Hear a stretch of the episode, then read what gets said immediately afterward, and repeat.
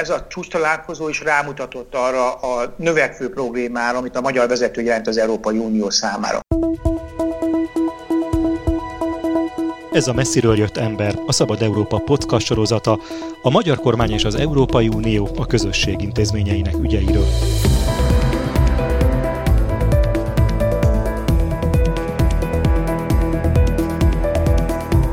Célunk, hogy ne csak az EU erőközpontjaiból hazatérő magyar politikusok beszámolóiból ismerhessük meg a fejleményeket, döntéseket és viszonyokat, hanem objektív és független képet alkothassunk állandó brüsszeli tudósítónk Gyévai Zoltán segítségével.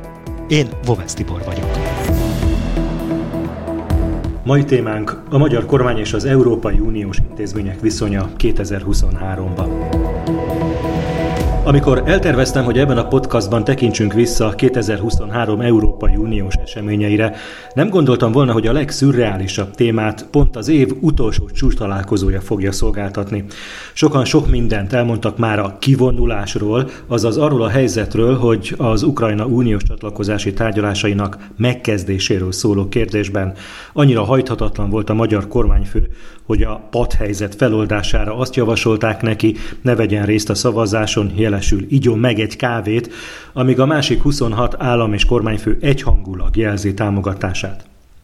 Mondhatjuk azt, hogy egy új korszak kezdődött az EU és a magyar kormány viszonyában, vagy akár az egész Európai Unióban is? Én azt hiszem, hogy még egy kicsit várnunk kell, hogy ezt kijelentessük ilyen biztonsággal. A megfigyelők egy rész, elemzők egy rész azt mondja, hogy igen, tehát ők úgy gondolták, hogy Orbán Viktornak sem mutatták a határokat.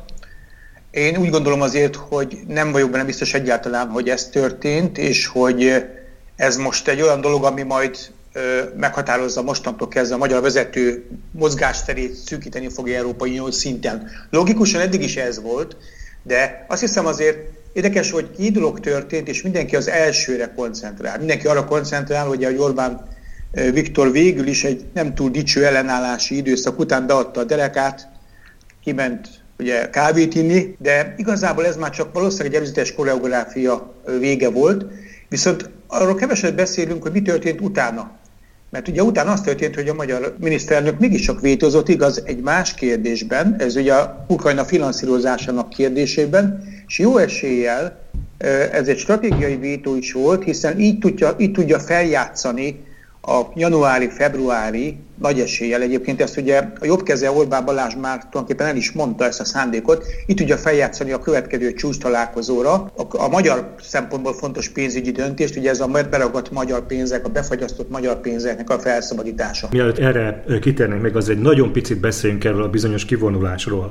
Én azért gondoltam, azért említettem, hogy ez új korszakot jelenthet a, az EU életében, mert az unió működése eddig az egyhangúságra épített. Tehát minden fontos kérdésben elvárás volt, hogy az összes tagállam egy véleményen legyen. És ez, ami most történt, példát mutathat-e arra, hogy egyre gyakrabban lesznek olyan helyzetek az európai intézmények működésében, amikor ez az összhang nincs meg, és akkor így a külön utas államokat, vagy akár vezetőket rá lehet bírni arra, hogy ne akasszák meg a folyamatoknak a haladását. Ezért gondoltam, hogy ez egy új korszak lesz, tehát találtak egy olyan megoldást, egy olyan lehetőséget, amikor meg lehet kerülni a hiányzó egyhangúságot. Ez lehetséges, hogy a jövőben ezt pár, nem nagyon tartom valószínűleg, de hogy megismétlődik. Egyébként hangsúlyoznám azt, hogy Orbán Viktorral eddig sem volt összhang a 26 és Orbán Viktor között, tehát számos más kérdésben, például az orosz szankciók ügyében nem értett egyet a többiekkel, csak nem ment el odáig, hogy nyíltan fenyegessen vétóval. Általában utolsó pillanatban ilyen vagy olyan okból végül is hozzájárulását adta. Valóban ez annyiban új, hogy ezúttal nem járult hozzá, de egy konstruktív tartózkodás, és ez annak számít igazából, az nem akadályozta meg a megállapodást. Viszont ugye lépjünk egyet tovább, a vétójoga minden vezetőnek továbbra is megvan. Tehát ilyen értelemben Orbán Viktor, a, így fogalmaznék, a második fél időben a következő szavazásnál viszont már gyakorolta ezt a vétójogát, amit az elsőnél nem gyakorolt. Ez egy más kérdés egyébként, hogy miért osztotta meg végül is a döntést. Ugye az egyiknél gyakorolta, a másiknál nem gyakorolta.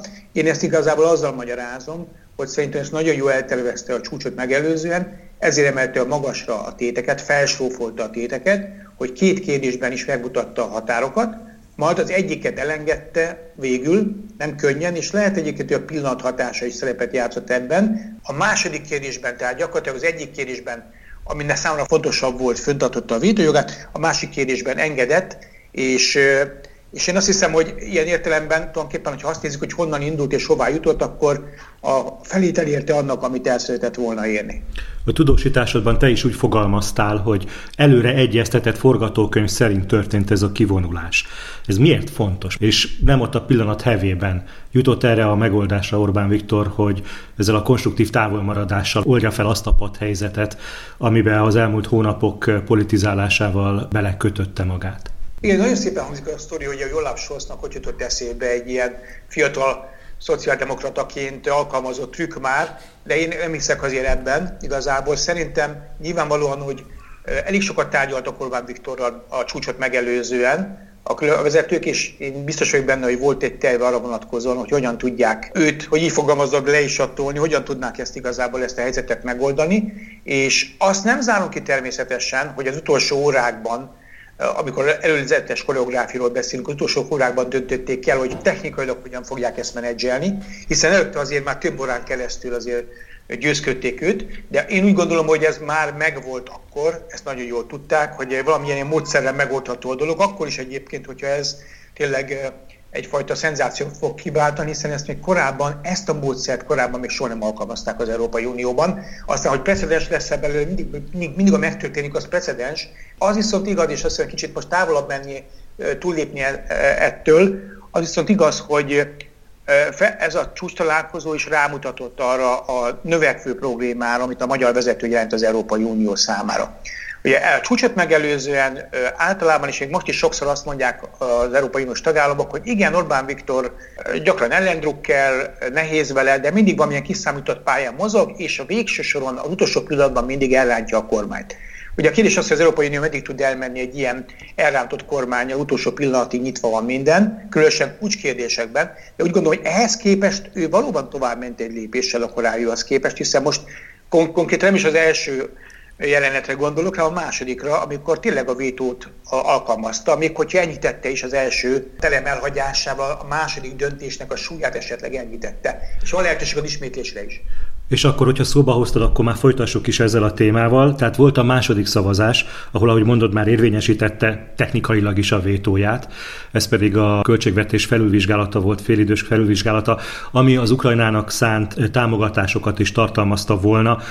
Ebből a helyzetből hogyan tudja magát majd kilavírozni az Európai Unió? Nekem úgy tűnik, hogy Orbán Viktor meg fogja kérni az árát, és ez az ár az lesz, hogy a feltételességi eljárást állítsák le, illetve a feltételességi eljárás leállításával felszabadulhassanak azok a pénzek, amelyek még nagyon hiányoznak a magyar költségvetésnek. Ugye ha mindent összedobunk, összevetünk, akkor kb. 22 milliárd euróról beszélünk nagyjából, ami még mindig zárolva van, Mondjuk ebből van olyan 2,5 milliárd euró, ami azért van zárva, mert különböző folyamban lévő ügyek vannak, ilyen a Magyar Gyermekvédelmi Törvény Bíróság, Európai Bíróság, illetve a migrációs politika és a tudományos élet szabadság, ez a kisebb része.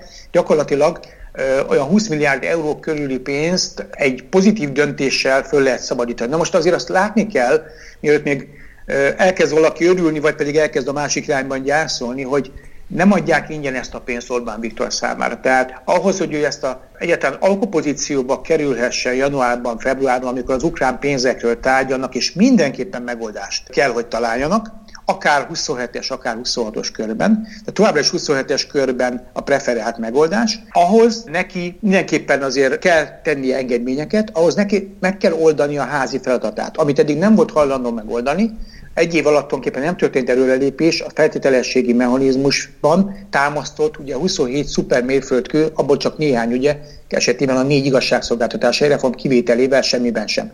Ezek a dolgok megoldhatók, és úgy gondolom, hogy az Európai Bizottság is ezért fogalmaztam úgy, hogy van egy olyan olvasata is ennek a mostani Európai Uniós csúcs találkozónak, a pszichodrámának, ami zajlott, hogy mintha lett volna esetleg a háttérben valamifajta megegyezés, akár, nincs rá bizonyíték, de vannak arra utaló jelek a bizottság és a magyar kormány között. A bizottság számára addig egy megállapodás, egy politikai alkú, addig nem rossz, ameddig, és én értelemben von der Leyenek is nyerhettek volna egy ilyen megoldással, ha megkapják azt, hogy Ukrajna blokkolásáról félreáll a magyar kormány, és cserébe viszont a magyar kormány végrehajt tulajdonképpen mindent, mindent végrehajt, amit az Európai Bizottság kér tőle, és ha ez gyorsító erővel hathat egy pénzügyi alkú hatásaként, eredészeként, akkor szerintem azt az Európai Bizottságra nem fogják annyira bánni.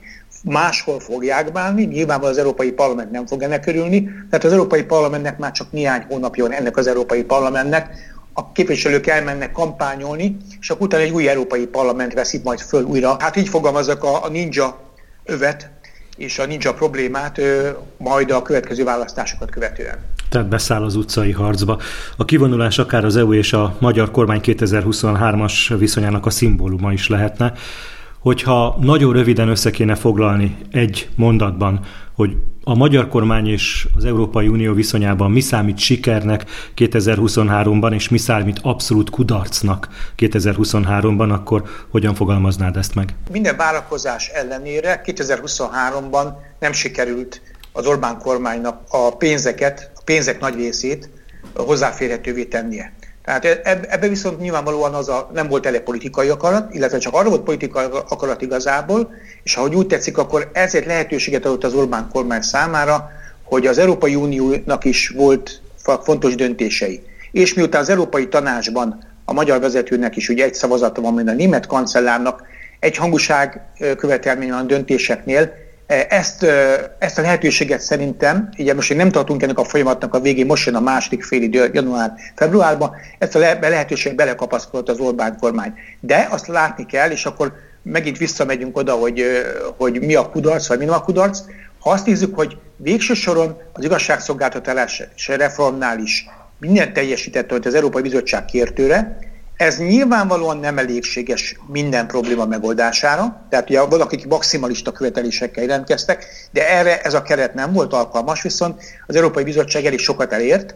Tehát ilyen értelemben Orbán Viktor szempontjából ez akár kudarcként is felfogható. Más kérdés, hogy a körítés, amit például az Európai Uniós csúcson láttunk, meg ugye előtte egy nappal történt az egész, az alkalmat ad arra, hogy a saját táborának is egyfajta úgy adja el az egészet, láss még védelmi törvénynek a margóján indult nemzeti konzultáció és a plakátok, mintha ő továbbra is nyakas magyarként ellenállt volna, pedig közben azért azt látjuk, hogy ő láthatóan pénzügyi nyomás alá kerülve is a feltételeket teljesítette. És ez egy jó hír egyébként a magyar igazságszolgáltatás, és mint az igazságszolgáltatás, hát akkor úgy tetszik Magyarország összes lakosságnak számára is.